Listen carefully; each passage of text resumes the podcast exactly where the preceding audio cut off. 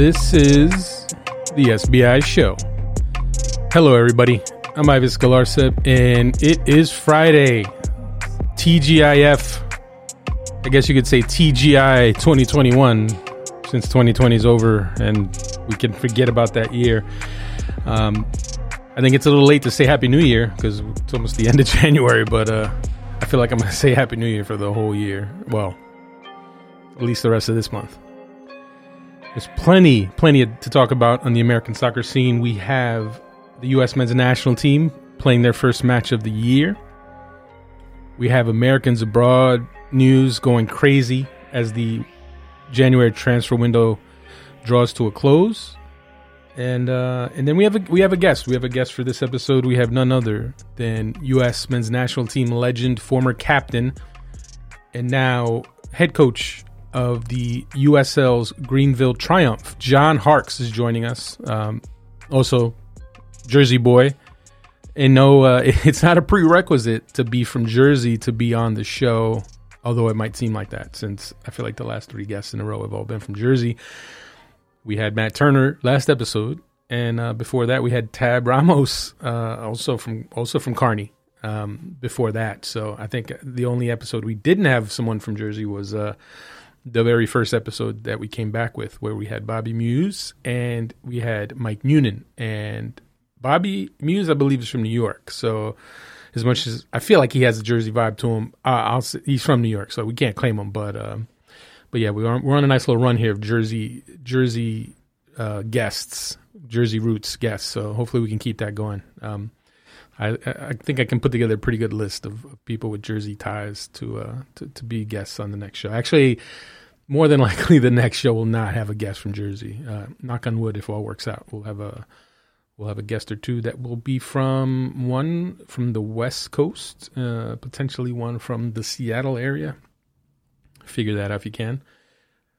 Probably getting ahead of myself. Still haven't gotten it confirmed, but uh, enough about that. Let's move on. We have to start with Americans abroad. And Bryan Reynolds, uh, by my count, it's Friday afternoon, and he should be on a plane to Italy to finalize his transfer to AS Roma. Uh, the latest reports are that it will start out as a loan and then turn into a a full transfer. Um, for you know, however logistically they need to work that out, but he will be sold to AS Roma, and he will be part of their squad by the end of this month. He has to obviously undergo physical and, and, and pass all the tests. And you never know. You can never take for granted uh, when an Amer- when an American fullback goes to Italy to complete a transfer.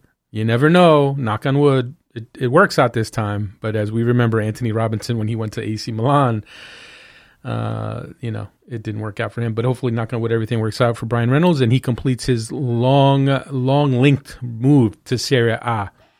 Uh, not to Juventus or Benevento, but actually to AS Roma, and that deal should get done uh, by the weekend uh, in time to to close the window out. And another another fullback on the move, DeAndre Yedlin. Uh, he is reportedly headed to Galatasaray. They they came back in with a third offer uh, to Newcastle, and obviously Newcastle is not uh, they were they're not in the same negotiating position that they were in previously because of uh, uh their issues with with uh, DeAndre Yedlin's uh, work permit. His visa his visa expired.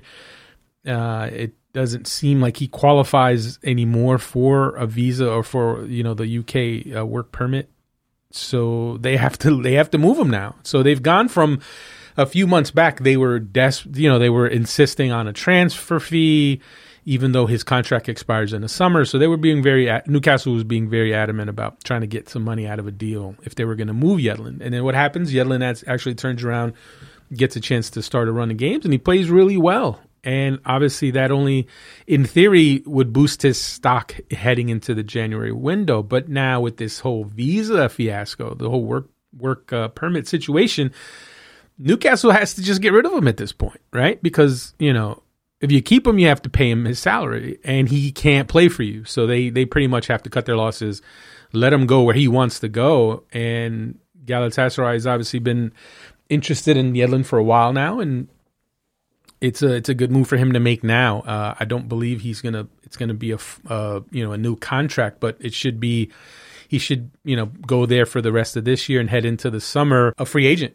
and uh, does well in Turkey. Obviously, he already had a nice run in the Premier League here, uh, a good run of games to to really re-establish himself as someone that teams should be be considering uh, when the next summer the when the summer transfer window com- comes around. So the the move to Turkey is a bit of a temporary uh, situation, and then and then see from there what what will be available to him in the summer. And I don't think he's going to be light on options. I think he's going to have plenty of options. As I reported in the past, there were definitely obviously MLS teams that were interested. Uh, there was one that that was interested and they are no longer in the picture now. They've moved on and, and, made other moves, but there's still some there's still a few teams that that have looked at him and obviously from a price standpoint, paying uh, paying a premium for a fullback is not something that's always happened in MLS. You haven't always seen it, but I think it, it teams are, are a little more open to that now.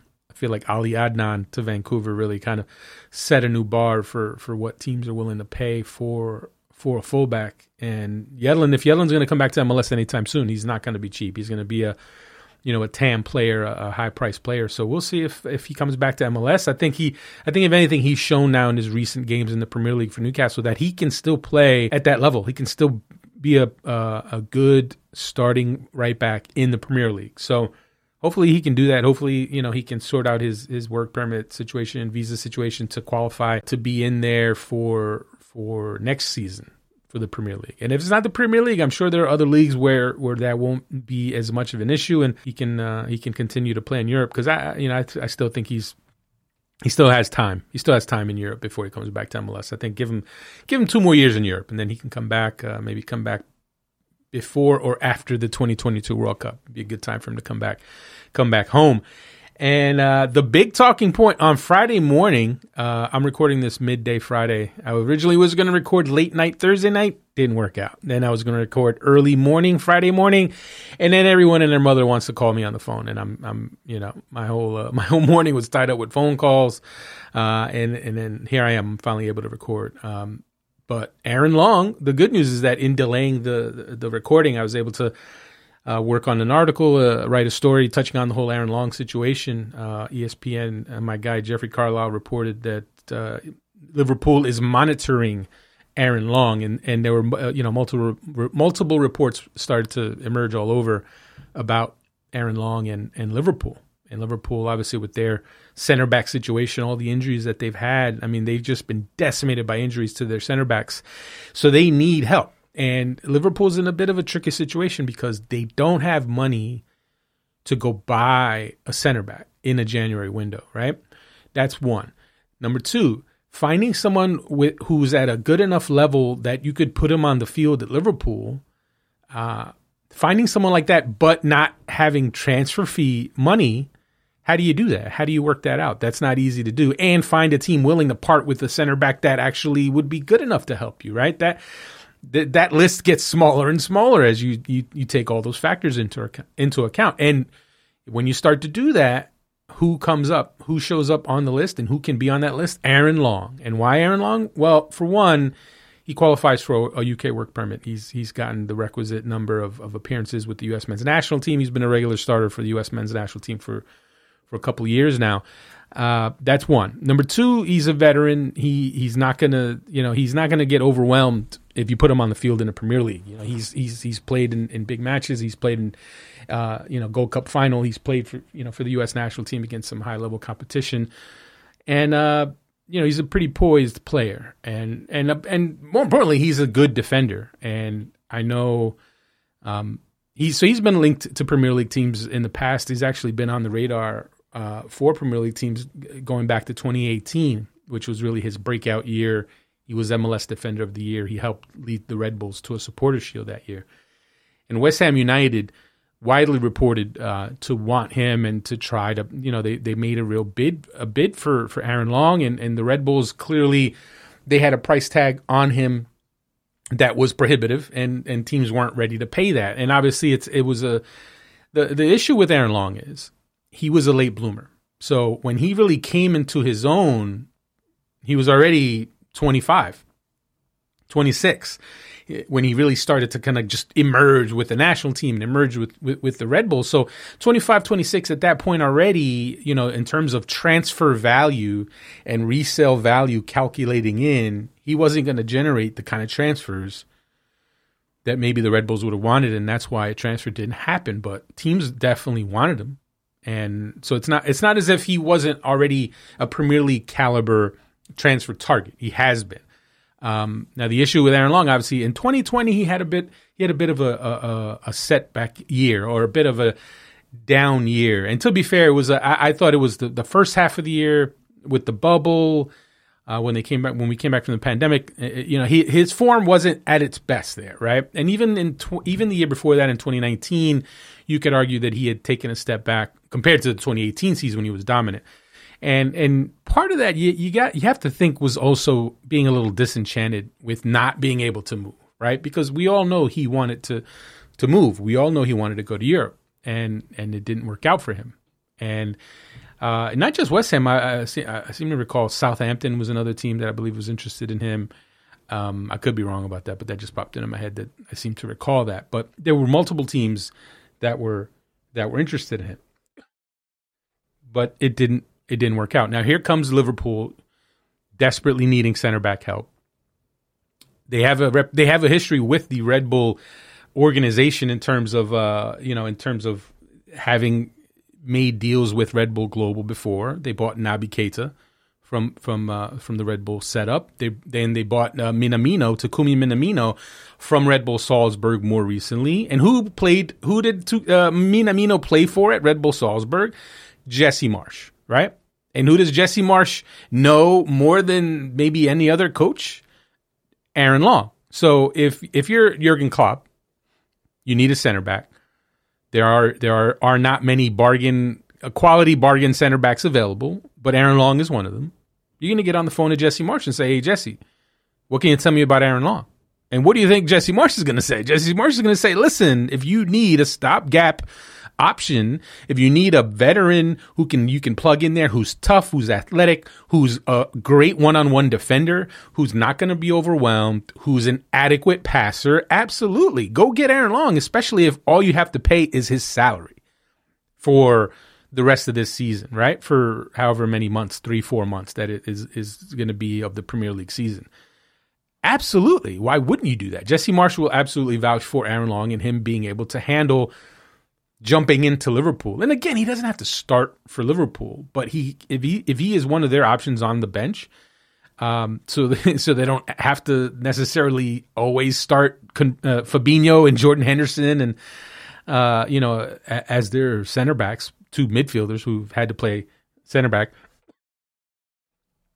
So you know from that from for me uh, it's a it's a bit of a no brainer if they can if they can pull it off. And obviously the Red Bulls have to be the Red Bulls have to want to do it. Red Bull has to want to do it.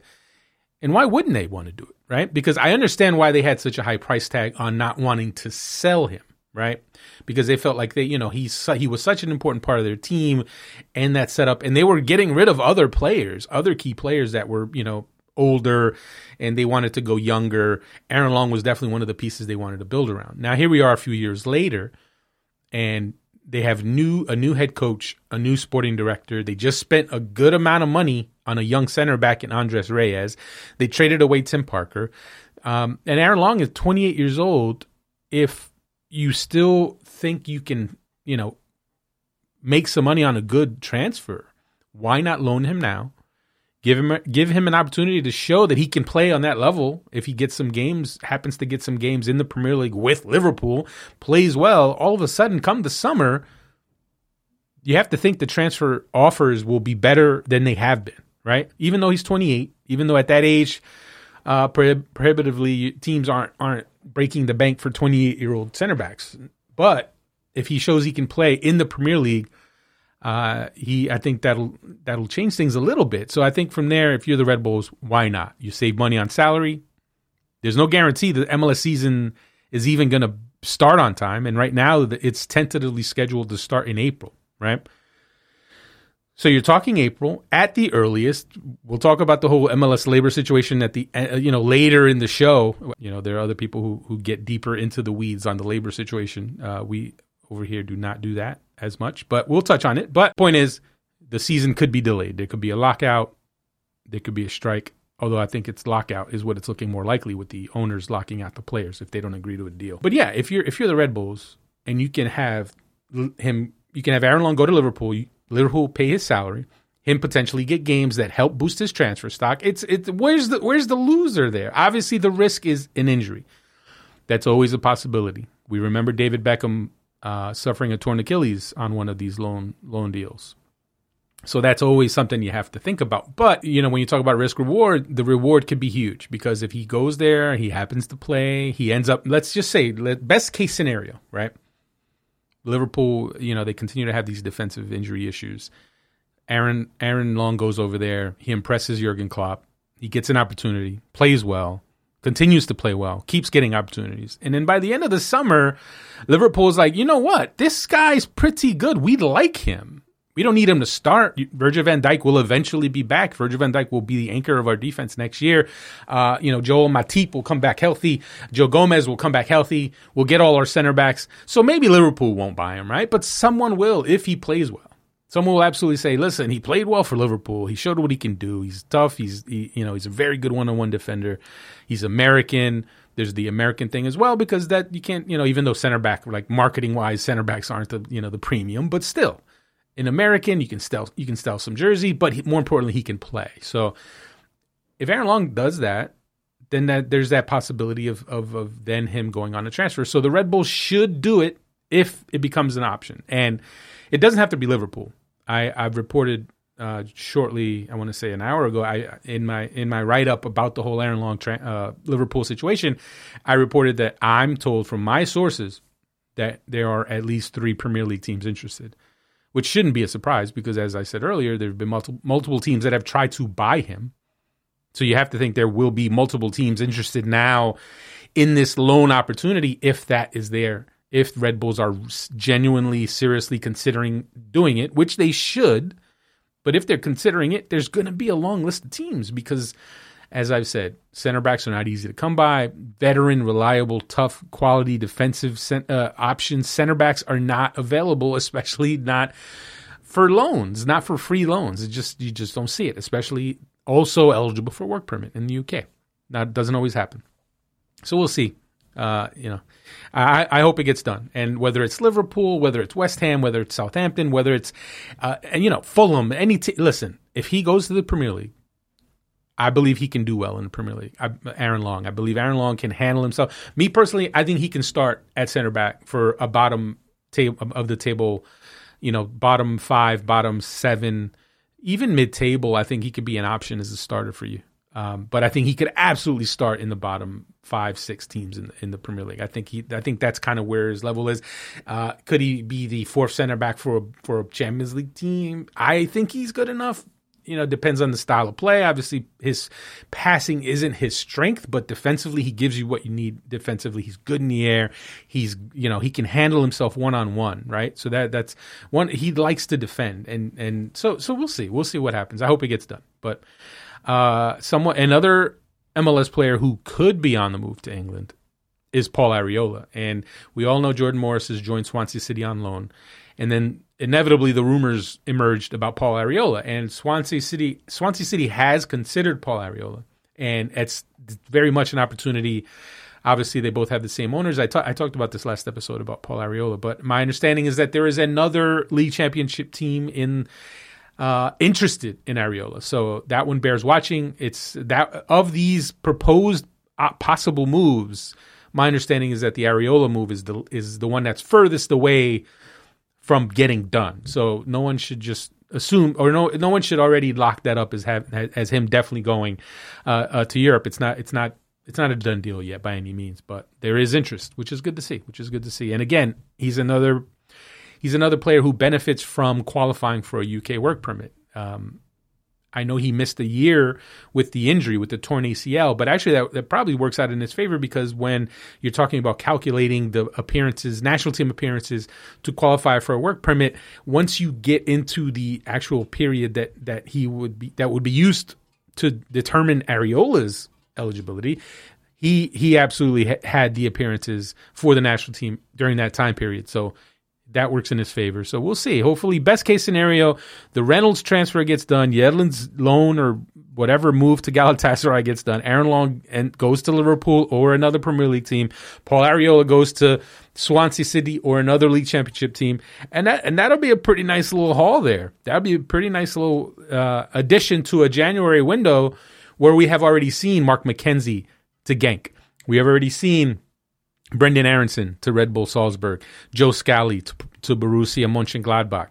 Uh, so it's already been a busy uh, January, uh, and they the this crew, if they can complete their deals, would just make it, you know, from as far as I can remember, probably arguably the busiest January I can remember for Americans, and that's saying something at a time when there aren't a lot of transfers because obviously there's not a lot of money with the pandemic situation and, and what it's done to, to club finances. So uh, it's exciting times, exciting times for sure for, for American soccer fans.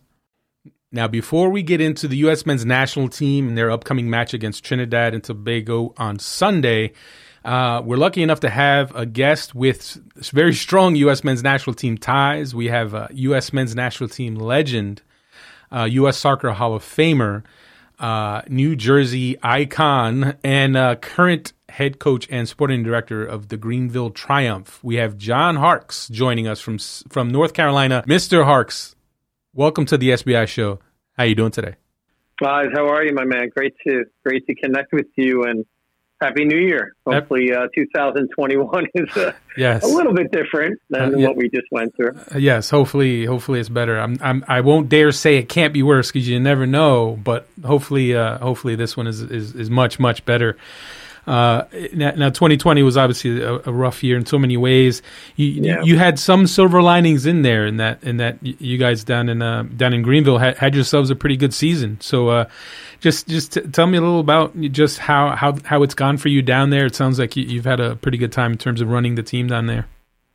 Yeah, it's been um, it's been a great um, you know a great project that we took on here, and uh, you know, when I came on board uh, September 2018, it was like building from scratch, similar to what you know I did at Cincinnati. Um, and uh, but the ownership group and the, the core values and the beliefs of what we wanted to do and be a club for the community, um, they were true to it, and it was it was great. So it's been a great project. Um, we have done well in a short period of time. We put a lot of work into it, uh, both on and off the field. I think you know, during the pandemic, you know, look, I mean, if you if you look back on the two seasons, in, in year one we get to the final, and uh, you know we we end up losing to North Texas, which is MLS affiliate, you know, club with Dallas, and uh, you know we dominated the game and we just didn't finish in the final third. And that's part of it. So it's part of our growth, and we look at that, we reflect, and we we, we think about where we were in year one, and as we go into year two, obviously we have different plans, and uh, we didn't plan on having two separate preseasons where the league was shut down and the preseason was shut down for six to eight weeks, and um, so it, it, was difficult. There was a lot of demands put on us, and um, it wasn't a normal year. It was only 16 games that we're going to go through. Uh, we kicked off July 18th away in Fort Lauderdale, you know, part of Inter setup, uh, the USL, um, you know, representation club there and we won two 0 But it was uh, it was difficult because you're dealing with fear and anxiety and, and, managing a team, which is really hard. And you're going into you know Fort Lauderdale, Florida. That at that specific time, Ives was the highest percentage spike rate of COVID in the world, in the world. And that's a heck of a thing to deal with: fear, anxiety. Um, guys with grudges, like what are we traveling for? What's right. going on? And so, you know, it's all part of it. And we got we got through it. We were number one all season in this this past year in 2020, and then we wanted to play in the in the championship final. And you know, Omaha unfortunately got 10 COVID well plus COVID cases, um, and and called us the day before, and so. Um, getting that notification, obviously, we feel for them and the club and what they're going through, and hoping that they're healthy um, because it's difficult for everybody. But at the same time, we were looking forward to having that final, that championship. But it was given to us because we were number one all year, and um, you know, if we were a European team, that's what you do.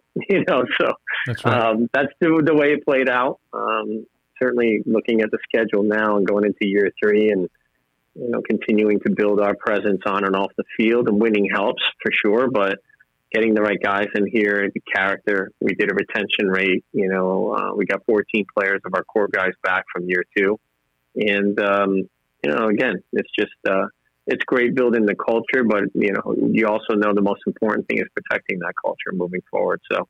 Uh, the club has been great. The ownership and the president, you know, Chris Lewis and everybody has been fantastic to help us, you know, give us the right tools to help grow this this game down here. So right, it's been right. a great challenge. It's been a great challenge. Now, now, congrats by the way on the new the new deal the, that you just signed a, a, new contract to, to keep you there for a, a, couple more years.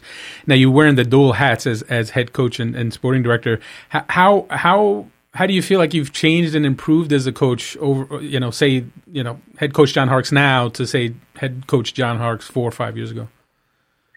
Yeah, I think, uh, well, I'm always looking to improve, uh, hopefully. Um, you know, you want that life um, kind of learning um, growth mindset, you know, so that you're always kind of adding to who you are and you're always improving. And um, I would say that I am, uh, I guess, thinking a little bit more clear and taking on more accountability of how we overall, you know, our image of the club, the way we represent our owner, the way we manage up the way we um, every day you can't switch off leadership. It's it's something that's constant on a, on a daily basis you know the the way we create a safe environment for the players. So um, and in that safe environment you give the players you know autonomy. And so now they can trust you and you trust them and you watch them grow. And I think that's the biggest thing as a coach. You start to learn more about it. And you know through conversations with other coaches and you take the experiences I've had as a player and the managers that I've had, and you take a little bit from each of them, um, and you make it your own. And plus, I went through the pro course licensing this, uh, this year with uh, the U.S. Soccer Federation, and that was nothing short of uh, being incredible. It was excellent, and it gives you structure. Um, it makes you think. It tests you. It challenges you, and that's what you like to do as a coach. You want to grow. Um, so I've grown a lot for sure, and um, you know, you're you're always looking for ways of simplifying the game for the guys, but at the same time, I think having clear communication with the guys and having a, a better plan of, you know, even just something as basic as macro and micro organization, how we how we look forward to that, and the sporting director part of it is is the way that our I carry out um, year three, year four, year five, you know, the bigger picture thing, and how that making sure that that aligns with the mission statement and the vision of our president and our owner. And that's that's that's key um, because you want to make sure that you know the core values align and that we're we're heading in the right direction, all of us. So, you know, you're always improving, and from my perspective, I think that's just a little bit more organized and you know, giving some structure to the way that you teach, you know, in the game, you know, and uh, it's been great. It's been great. I've I've loved it. I love learning from the educational courses and pro uh, the pro course. Um, and then you learn more from you know you got the right people around you. You're only as good as the people around you every day, and then you learn to balance that between what we did yes, last year and COVID. You know, work, family. You know, everything's important, and the way that you balance that stuff as you move forward to become better at it as you get older. Now, obviously, you know you're you'll you'll always be be known as a former U.S. men's national team captain. I'm sure you're going to keep tabs on the national team and, and the players. Uh, the, the national team's going through a bit of a interesting phase right now with, with this impressive generation of young players. What, what do you think when you see young Americans playing at the Barcelonas and Juventuses and Chelseas of the world, and, and who who who impresses you the most, or what player out of this generation do you, do you kind of find yourself like enjoying to watch the most? Well, first off, I would say that we we have come um, a long way um, in terms of not not just really um, exciting young players, but more so, uh, I would think. Uh, you know, we talk about the quality of a young footballer now in the states it's more of the quantity. I think there's more of them, which are great, and they're coming from everywhere, and they're getting experiences, whether it be in the Bundesliga um, and the top levels, or even the lower levels. Um, also in the English Championship, we've got um, you know some guys in the Premier League that have had experiences there and throughout, and um, now you know even like my son at Dundee United in the Scottish Premiership, um, getting different experiences there, which is fantastic, and that helps helps them grow. And it, it, it builds them out. And, and, hopefully that can all kind of come full circle back again to Greg Berhalter and his staff that give them uh, I, I, guess more choices you know to be fair um, for them to kind of look at different players and see like the styles of play that they're learning at their clubs. What are the current trends with each of these as it goes from country to country?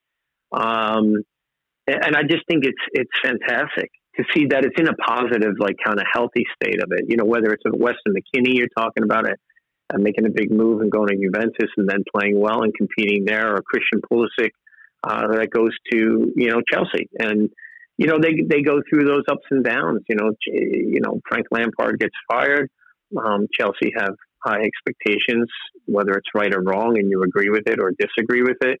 It's um, it's the way that club is run, and so Christian now is being reunited with Tuchel, um, Thomas Tuchel, and you know we'll see how that goes. But I think from a, you know from a if you're looking at Greg Berhalter and the national team, I think they're in a pretty good situation and a healthy situation to kind of say we have a big net that's been cast over so many players that are getting experiences overseas and in MLS standing out.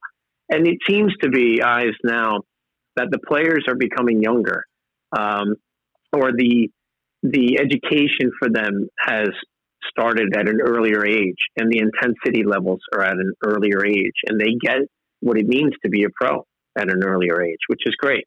So you know, the more that you check um, within with different coaches and the way they're grooming these younger guys. Um, and the way that you look at the feedback and the process that's there for these guys, I think it's fantastic. We have such a great potential uh, to be successful with the national team moving forward, and uh, that's healthy for sure. Now, you definitely were one of the the pioneers in, uh, in, terms of American players going over to Europe and, and, and playing in Europe. And uh, funny you, you mentioned uh, Frank Lampard earlier. Obviously, he, he was he was uh, let go as, as Chelsea manager. Now you played with him at the start of his career, right? I think it was his, his first year with the first team at West Ham.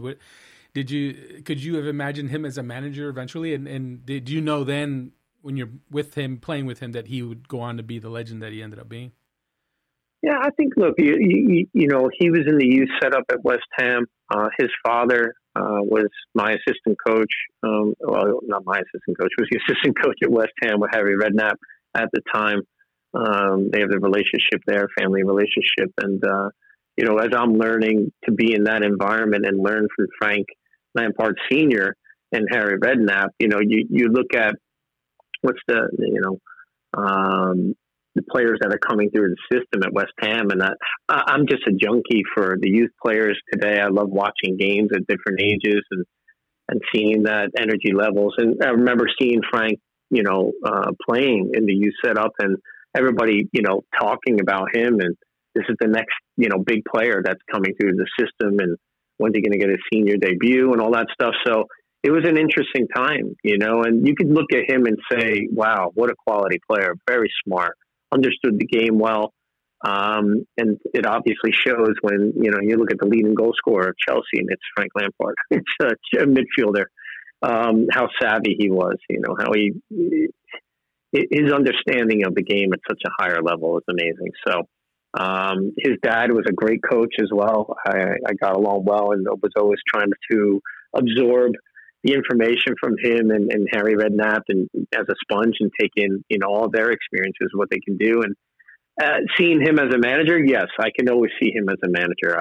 And uh, even when he came to New York City FC, he and I had some conversations, you know, in preseason training and stuff when we were at the same uh, training grounds down at the IMG Academy and all that stuff. And he and I were having sidebar talks, and you could just see the way he played. You know, he was an organizer. He always thought about the bigger picture and the structure of a, of a team. Um, so yeah, I could see him, and, and I don't think it'll be long until he's managing again. Um, you know, he you take the ups and the downs uh, as a player as well as a manager, and um, so many different managers that I look up to and learn from, Bruce Arenas and Dave Sarachans and Bob Bradleys of the world. They're like, you're not, you're not hired until you've been fired, so you're not really a manager, and that's part of it. Um, so he'll get other opportunities for sure. He'll learn from the Chelsea experience, and you know, he got Derby to the League Cup promotion final in his first year as a manager, so he's done fairly well, and it's something to build on.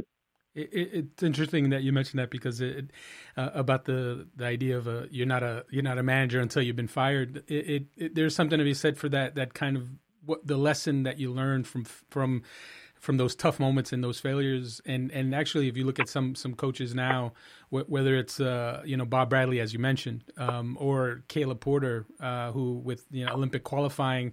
Uh, d- disaster of a few years ago. Uh, since then, he's won two MLS Cups and, and done great with that. So, is, is, there something to be said for that? That sometimes you need that that you know when you hit bottom, it it can maybe take you to a place that that you know you can bounce back from.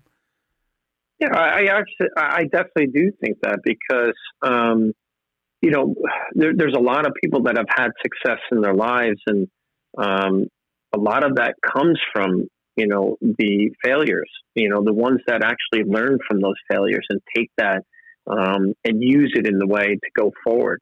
Um, you know, it's funny when we talk about, you know, our players here at Greenville and, you know, the way we want to give them that platform to be successful. And we talk about how each of us off the field can be better. And, uh, you know, you talk about finding your truer self and it's removing the ego and it's understanding what your purpose is as a manager. And when you go through those ups and downs, you learn from them and you know, you, you kind of, those are the ones that, you know, it's almost like you say, what makes a, a manager successful? Well, there are going to be times where certain approaches in the game uh, whether that be a style of play, um, the basic principles you have in the game, don't work with the strengths and weaknesses of your side in that, that particular moment. It just doesn't work. That doesn't mean that you're a bad coach. It just means that it didn't specifically work at that time. And so you learn from that, and then you learn adaptability. If anything, in the 2020 year, we learned, and I learned as a manager, is adaptability. That was the number one word. And you have to change sometimes. And uh, yeah, so you know, learning from your failures is very important. That's part of the growth and the, and the building process of who you become. Now the uh, the MLS draft was was uh, just last week, and uh, I was curious uh, your take on just where, where college soccer kind of still stands in the whole thing, because obviously with the adv- with the continued growth of MLS academies and European clubs coming in and taking young talent from the U.S. more and more, there's that sense that maybe the, the role of college soccer isn't what it once was. Now you obviously played, you know, played at Virginia and, and you came through that system, but now as a head coach slash sporting director, when you look at college soccer and kind of its place in this machine, do you, do you still see it having having a, a good, uh, you know, important part to play in this? Do you still see it producing that kind of talent that can still help professional teams? Yeah, I think that there, there's a role to play for, for the college game and that platform for sure, and the pro, professional setup without a doubt. I don't think you can you know turn a blind eye to it, and, and you're always going to find a little jewel in in in, uh, in the rough because um, if you do your homework and if you're diligent in your approach and you're disciplined in the way that you can find these players. I mean, you know, look, you look at programs, um, you know, you consider Wake Forest for one. You know, my son went there, and when Jada Vidovich was growing the game there, and was amazing. If you always looked at those players, you knew they had a discipline and a great professional approach every day. And Bobby Muuss came in, and he's continuing that that trend there. And there's a lot of players that got drafted out of Wake that'll do well. And, and you look at the ACC programs, and you look at some of the uh, the, the other bigger programs that are there, and you you know what kind of style of play and what kind of coaching they've gotten. So you, you take that in, you know, not not that you take that in and you say like these are the guys I'm going after, but there are players that you need to pay attention to and spend the time to actually make the scouting and, and do the work. And it's it's important to do that. Um, so I do think, although it has changed that platform, and certainly during the pandemic, it, it has changed dramatically. And, and I think it's limited the opportunities for a lot of college players, unfortunately, during that time to be seen and, and to compete and go to combines and everything else. So, you know, it just puts more emphasis on the ownership groups and the and the uh, the staffs of the club, the technical staffs of the club, to do their homework and and, and find these hidden players that are there because they are there for sure. Right. There, there's quality players come through. For sure, for sure. Now, as far as USL goes, I, I, I was definitely uh, interested in, in, your kind of take on the bigger picture of, of the state of the USL because obviously uh, it, it, it's such, such an important piece to, to the whole pyramid, and, and, it definitely feels like it's taken a as hard a hit, if not harder hit, uh, than, than maybe other levels of, of the of the pyramid in the U.S. You know, how much of a concern is that for you that it, USL being able to kind of navigate through the this current crisis? Um, it sounds like you guys, in terms of Greenville, are, are kind of you know making your way through it. But how, how do you see kind of USL, uh, you know, kind of standing strong in that? Well, I, I think just as you know, uh, coaches need to have um, you know a development plan, you know, for your players and the style of play and the principles and everything else. I think the league itself has to have a development plan or how they're going to what their growth is going to be like, both in the short term and the and the long term. And obviously, during a pandemic, uh, everybody's having economic issues. You know, clubs overseas are having that too, and there's a lot of clubs I'm sure that going into 2021 in the USL whether that be the championship. And you see examples of North Carolina FC, a club that's been, you know, at the highest levels, uh, you know, in terms of the way they run their, their club in Division two soccer. And, um, you know, they're going to be joining USL League One now. Is that a step down? No, but is it a lesser fee in the economic structure? Sure, it is. Um, just from dues alone. So it's like there's different dynamics, and you get affected by that. And you know, when you don't when you have a a uh, you put a budget out and a strict budget, and then you look at it and you think to yourself, "Where's the revenue coming in?" Over the last twelve to fourteen months, it hasn't. There's only so much you can sell from your store, your team right, store, right. and uh, you're not going to cover the basis of uh, your wages. I mean, even when you look at Scottish Premiership, there's clubs struggling. You know, um, Barcelona, Barcelona is struggling. They're, they're billion in debt right now, so it's hitting. It's hitting. It, it's amazing, right, Isaac? Would you ever you you would be able to say that? No, no. That they're a billion dollars in debt, a club like Barcelona, and you take on the wage packet and everything else. Well, this changes everything. It's like you've got nobody coming to see your games.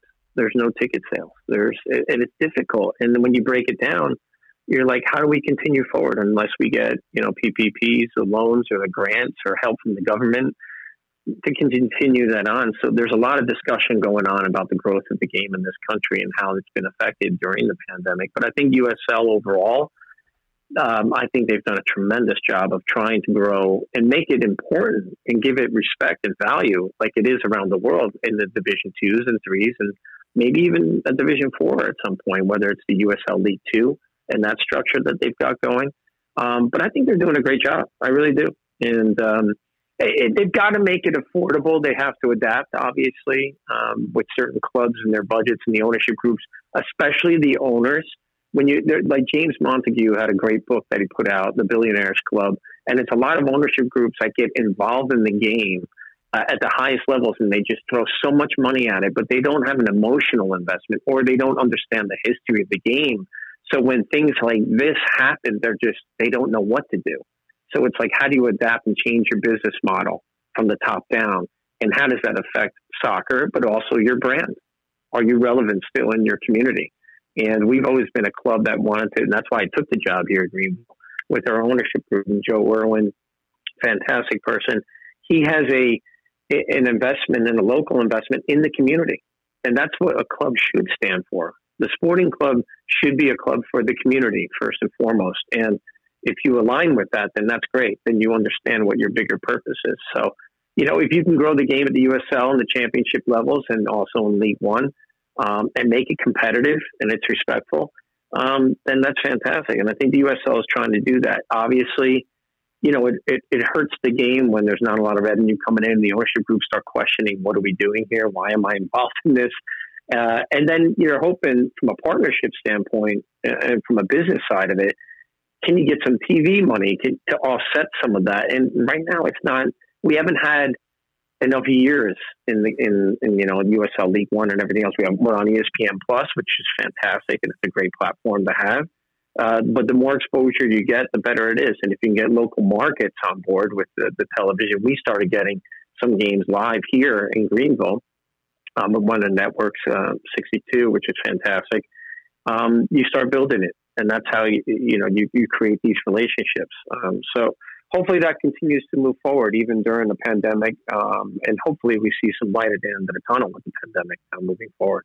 Right, right. Now, last one for me, and I know I know you got to get going. We have a Tottenham and Liverpool starting up in, uh, in another 15, 20 minutes. That's right. You remember? Yeah, huh? of course, of course. We can't we can't forget that. But uh, Liverpool, I, Liverpool. Just for those listeners, Liverpool. Right. Always since since I was eleven. I don't Don't. I That's just right. want to make sure people know that I didn't jump on the bandwagon. That's so. right. Well, well, I mean, it, you don't. I don't know if it, right now the way they're playing, you almost don't have to do the disclaimer at this point right now, just with the way they're playing. But, uh, but yeah, no. Disclaimer. I love it. we'll, we'll see.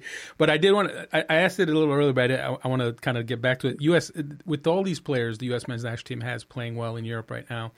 Uh, Mm-hmm. is there one that who's your favorite to watch of these players? Because I mean, whether it's you know Gio Reyna, who obviously you know Claudio, you know so well, and now his you know maybe he makes you feel old watching Gio play. But, is it Gio? Is it Weston McKennie? Is it you know Pulisic? Who who's the American star right now, U.S. national team player that you you kind of you know enjoy watching the most?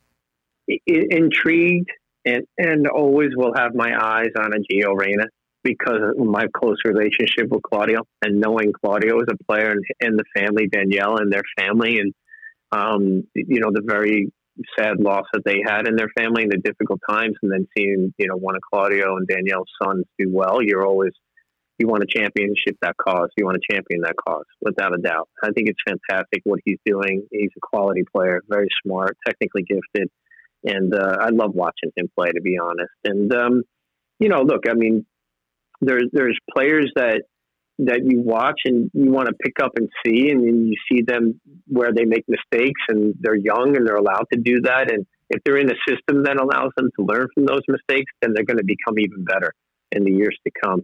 But I look back in the game and I see how much it's come. You know, the players that from day one of when I'm stepped in the Premier League back in 91, 92 season when it became the Premier League, um, all the way through, and guys like Brian McBride that were going over, and, and Clint Dempsey, and you know, excelling at, at clubs like like Fulham and standing out, and um, you know, uh, Pulisic and uh, Weston McKennie and these guys. I love watching them all play because at the end of the day, they have a. Uh, it's more like a, a bigger responsibility to the game to grow the game as an American player.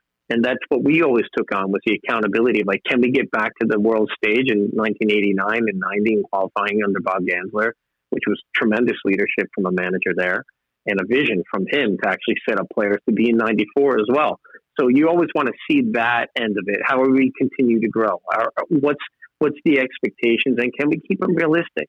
Because sometimes when we, we we look at a player or two, and just because, or even like a Jordan Morris, who's now going over on loan, um, you know, overseas to Swansea, which is another big move because you know you want to see players challenge themselves in different environments in different arenas, um, and uh, I think that's fantastic. It's great for learning. It's great for the growth of the game, and you know, you you look at Jesse Marsch and a player that I played with at DC United and know extremely well, and he and I have become very close now that he's managing at a high level. And I'm always learning from Jesse. You pick little things, you have discussions or you have debates about things, and that's the fun part of it. So, look, we're we're in a good good uh, good place right now. I think from a U.S. standpoint, and hopefully it continues to get better, and we can qualify and do well.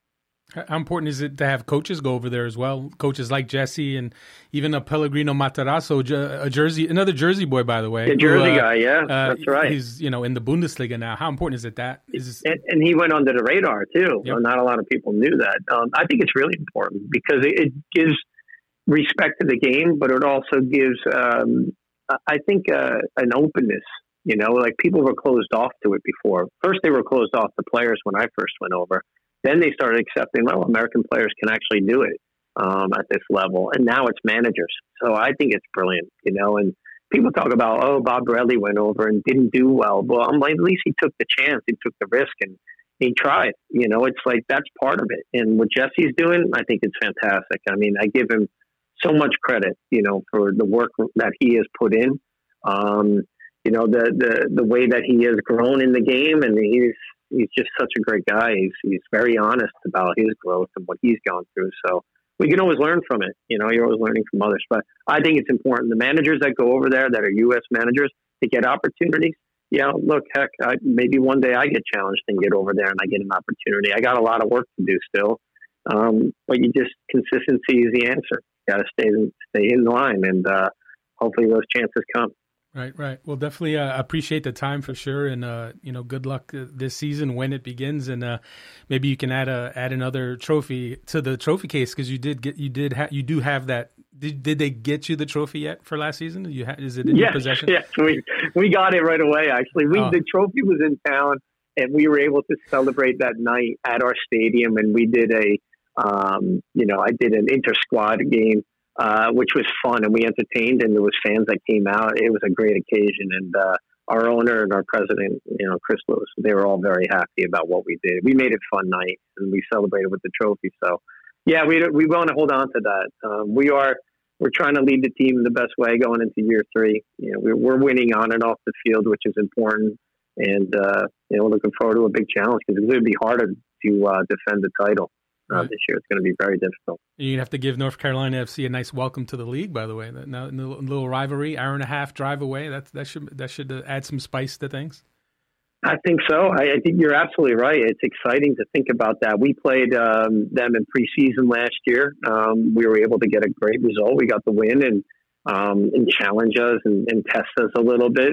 Um, I'm very close to Dave Sarachan, as you know, and he stepped down from that um, that situation right now. But the rivalry, yeah, I think the more teams like we I we played against Charleston Battery in preseason. Um, great result against them. North Carolina FC, Charlotte with Mike Jeffries, another great coach um, who has so much experience that I'm always trying to pick his brain and learn from every day.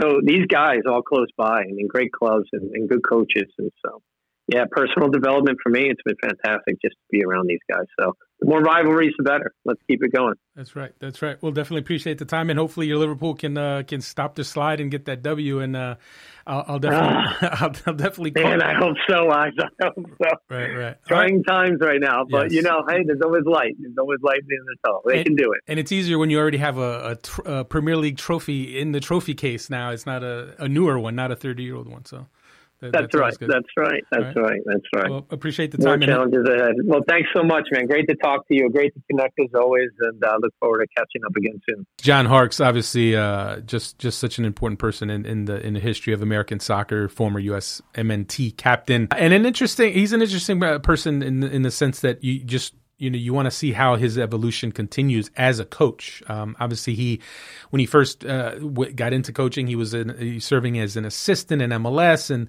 you know, he was at FC Cincinnati and things things got a little messy there, and he ended up leaving FC Cincinnati before they got to MLS, and that that was a bit of a setback in terms of him getting to MLS potentially as a head coach. And obviously, he's rebounded now, and he's in at in Greenville at with with Greenville the Greenville Triumph, and he wins a championship. Uh, this past season, and, and you love to see that, and hopefully he, you know, eventually uh, as he continues to help build that that program there and, and kind of rebuild it through you know post pandemic. Uh, you like to hope that he gets an opportunity uh, continuing to move up the ladder. Although it sounds like maybe you know what he can be another coach that goes to Europe and tries to tries the European adventure and, and, and tries to test himself across the pond. And he did it as a player. Uh, he's actually one of the real pioneers in terms of Americans who went over to Europe and succeeded. He obviously, you know, had had some great time in England. Uh, really, kind of as one of the early successes among Americans that went over to Europe, and, and it's just it, it, it's almost it, it's unfortunate that that this new generation of American soccer fan that's so new to the game is just so oblivious to someone like John Harkes because it's funny because now it's like oh Christian Pulisic really bla- you know he blazed the trail and look in in his own ways yes Christian Pulisic did blaze some trails in Europe with with you know playing at such an extremely high level but when you want to talk about early early days blazing trails I mean even before uh, Brad Friedel even before Tim Howard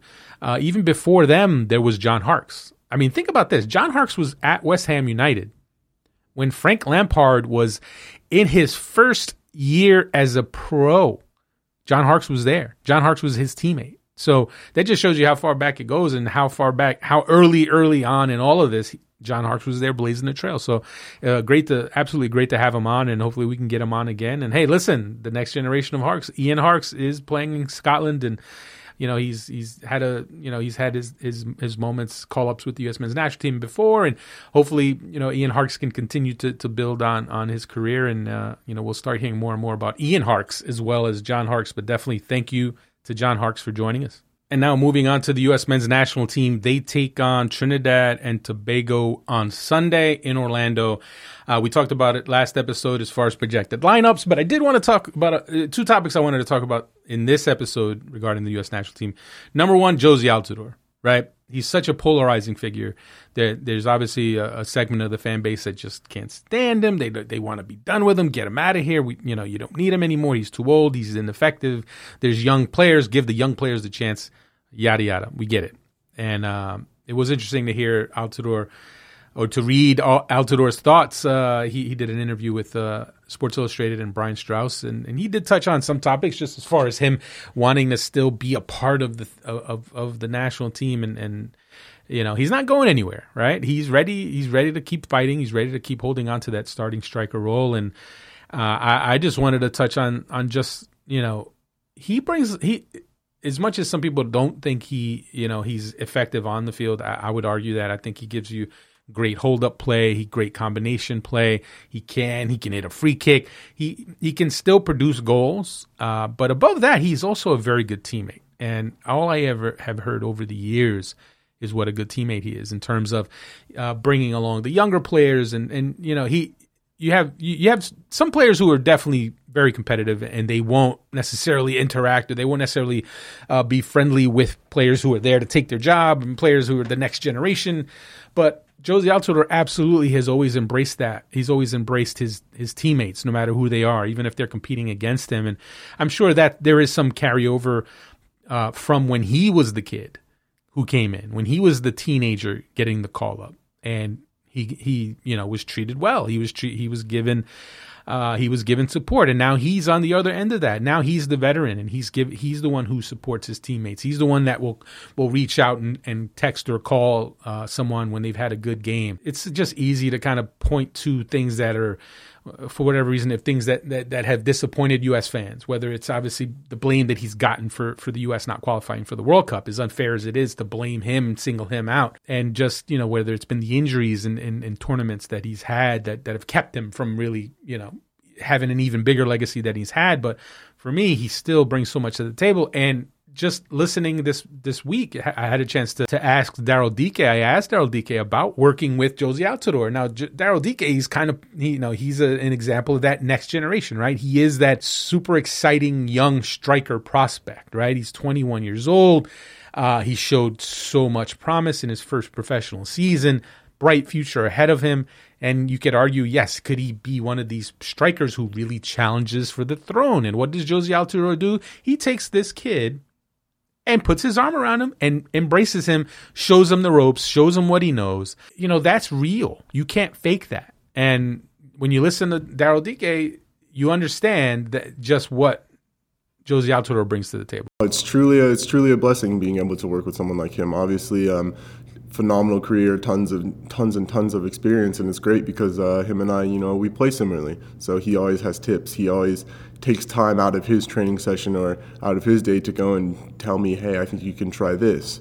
Or he's always giving advice. He can critique me sometimes, and I think it's really good to have someone like that who's been through it all to be there to give you advice at all time. And they're they're trying their hardest to you know make sure that you're successful because they uh, they have confidence in you, and it, it definitely is someone that I've gotten a, grown a good relationship since I've been here because it's it's great. I, I think it's good to have someone under like a watching over you as you're you know growing as a player.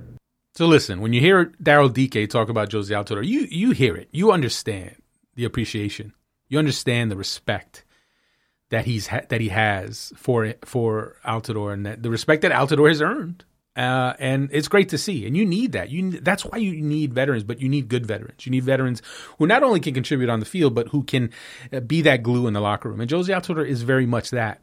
Um, but it's not something that he's out there publicly. You don't hear him. He's not a rah rah guy. He's not out here, you know, being out in public about it. But when it comes to in in the locker room and with his teammates, he absolutely is a very very very good locker room guy and a very good teammate. As you can hear listening to Daryl Dike talk about Jozy Altidore. Now, another thing I did want to touch on as far as uh, the national team and this upcoming match and the year as a whole uh, is the the evolution of Greg Berhalter's system. And we all know when he started, there, there, there was so much talk about possession and uh, and about his four three three system. Uh, and it, the, the, emphasis there wasn't a much there wasn't much emphasis early on as far as as far as pressuring and defensive pressure and high press. Um, there was very much about possession and keeping the ball, and and now you're seeing a bit of an evolution in that it is pretty clear Berhalter has learned some lessons from from some of the matches uh, in his early tenure and some of the losses and some of the performances where it was pretty clear something was missing and something needed to be tweaked and added and changed and the recipe needed to be adjusted.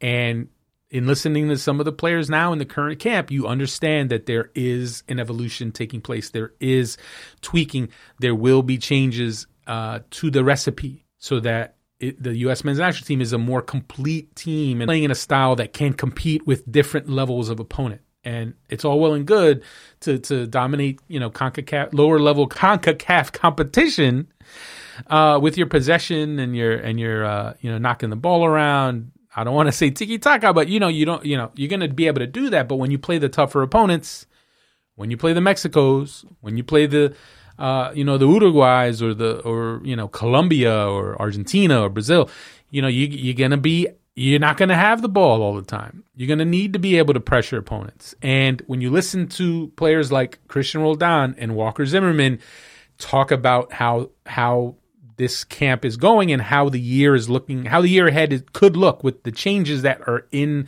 are being implemented, you understand that there is an evolution taking place what you're seeing this year, um, or will see a lot more this year, is our ability to, to high press and be really aggressive from a pressing front. And I don't think we did that quite as much in the the early games under Greg, um, but I think he sees kind of the player profiles that we have and the tenacity and the energy and the youth that um, we can bring with um, a little bit more press.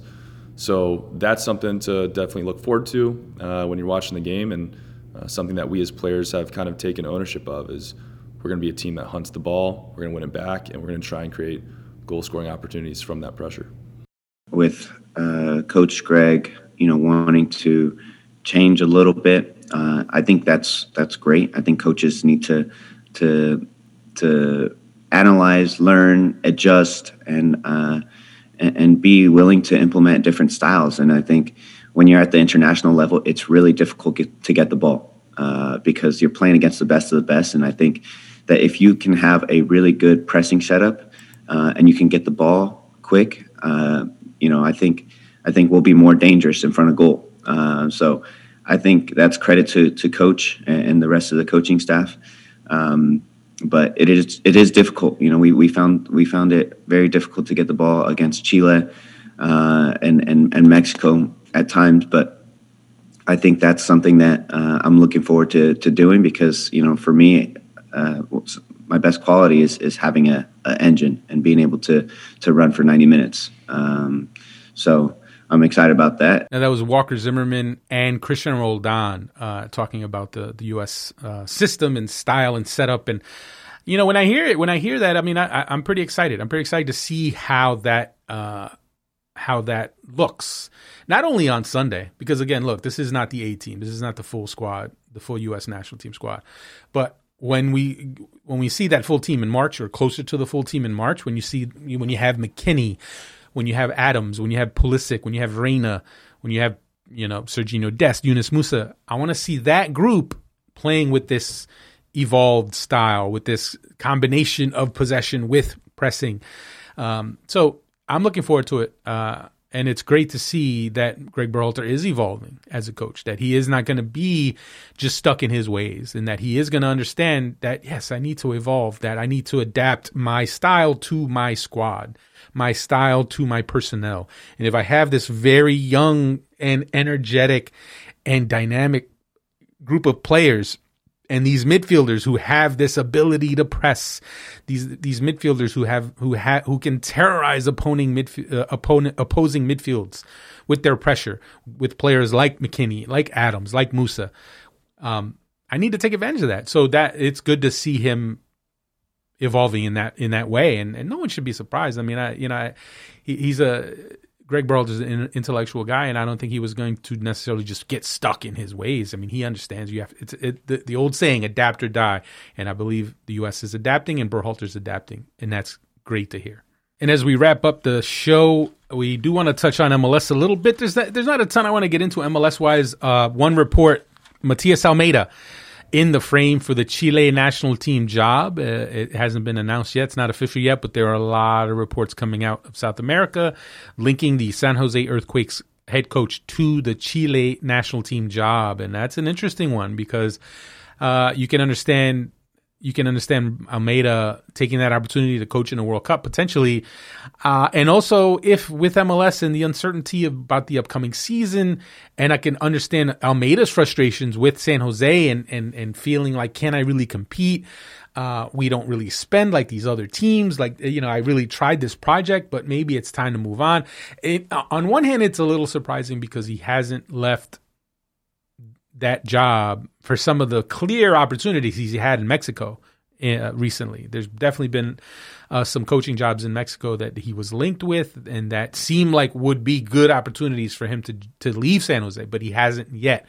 And now there's this Chile opportunity, and, and if he leaves, I mean, if it, you know, all power, all credit to him. If he leaves, that's a, that's a great opportunity. But San Jose is going to be in a world of hurt if if Almeyda leaves, because I don't see them finding a coach anywhere near as good as him.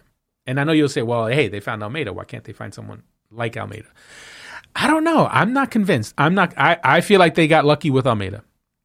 And I don't know if they're going to be able to go that well again. Could they go get a Miguel Herrera who is just doing TV work now because all, all the premium jobs in Mexico are, are filled and he's kind of biding his time? Could Almeyda be the guy? I mean, not Almeyda. Could uh, Miguel Herrera be the guy?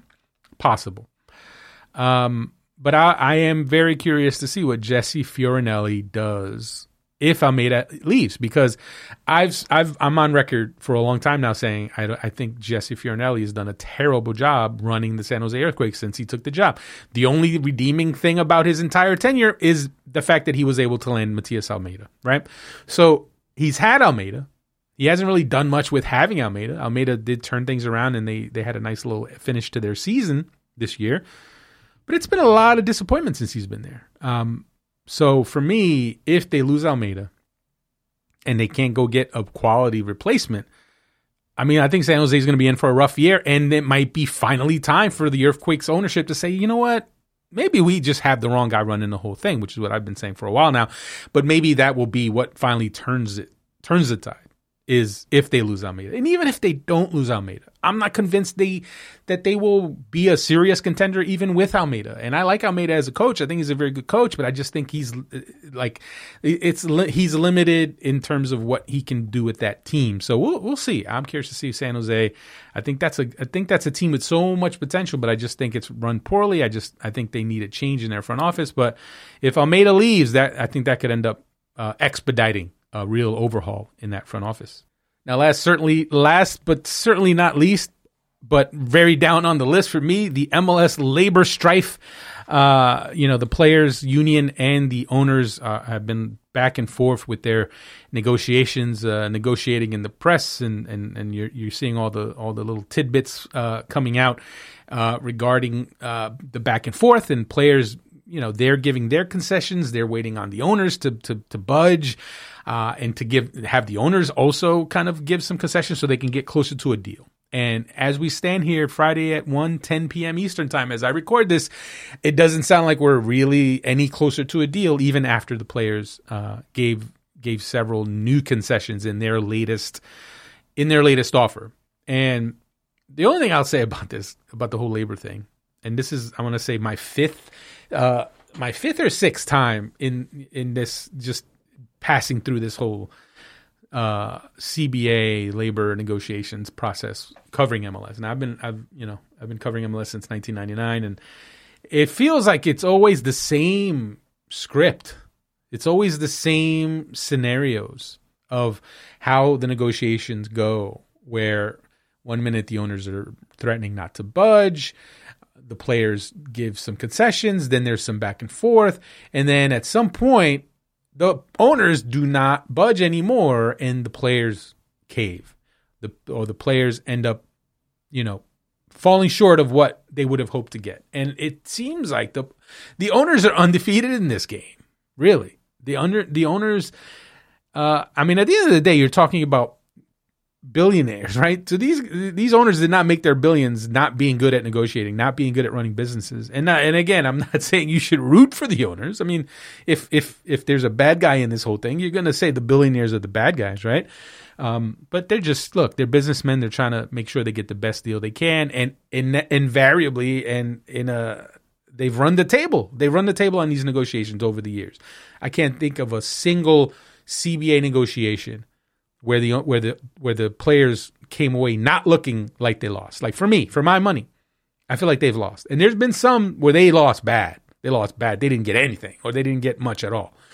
Um, the last CBA, the last go round, they they got some decent concessions. Obviously, free agency finally became a thing, which was so long in arriving in MLS, and finally it's it's a it's here in its own in its own kind of form. As much as it even that is limited, because sure you can move to all the teams you want, but you're limited in what you can make. Uh, so is it true free agency? So yeah, there's still limits. The owners the, the owners know what they're doing, right? So for me, uh, I'm not getting too caught up in the back and forth, in the minutia, in the minute to minute uh, of this whole process because it always seems to play out the same way. Now, obviously, things are different because of the pandemic and because the owners are feeling much more of a financial burden, much more of a of a financial pinch, and pinch feels like such a inadequate word to describe the, what's going on right now with the financial impact of the pandemic on on MLS. But uh, I, I, you know what? I, it, I still say it would shock me if a deal doesn't get done, just because I've seen it. it you know what? Like it, the analogy that comes to mind, it's like it's like the Friday the Thirteenth movies, right? They're always scary, but you always know how they're going to end. You always know the bad, you know the, the, the bad guy, the, the killer's going to get killed in the end, or it's gonna, it's the same ending. It's the same script, the same beginning, same the middle, same ending. I feel like that this time around. I could be wrong.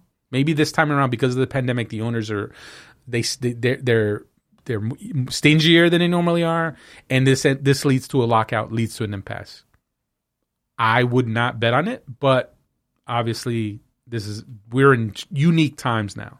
This is unprecedented with the pandemic and the impact it's having on the business side of things. So you can't take anything for granted and assume that we'll see the same thing happen again. But I've seen it so many times before that I just feel like at the end of the day, the owners and the players will find a deal, and it'll be a deal that the players probably are not going to be super happy about, but they will have avoided disaster.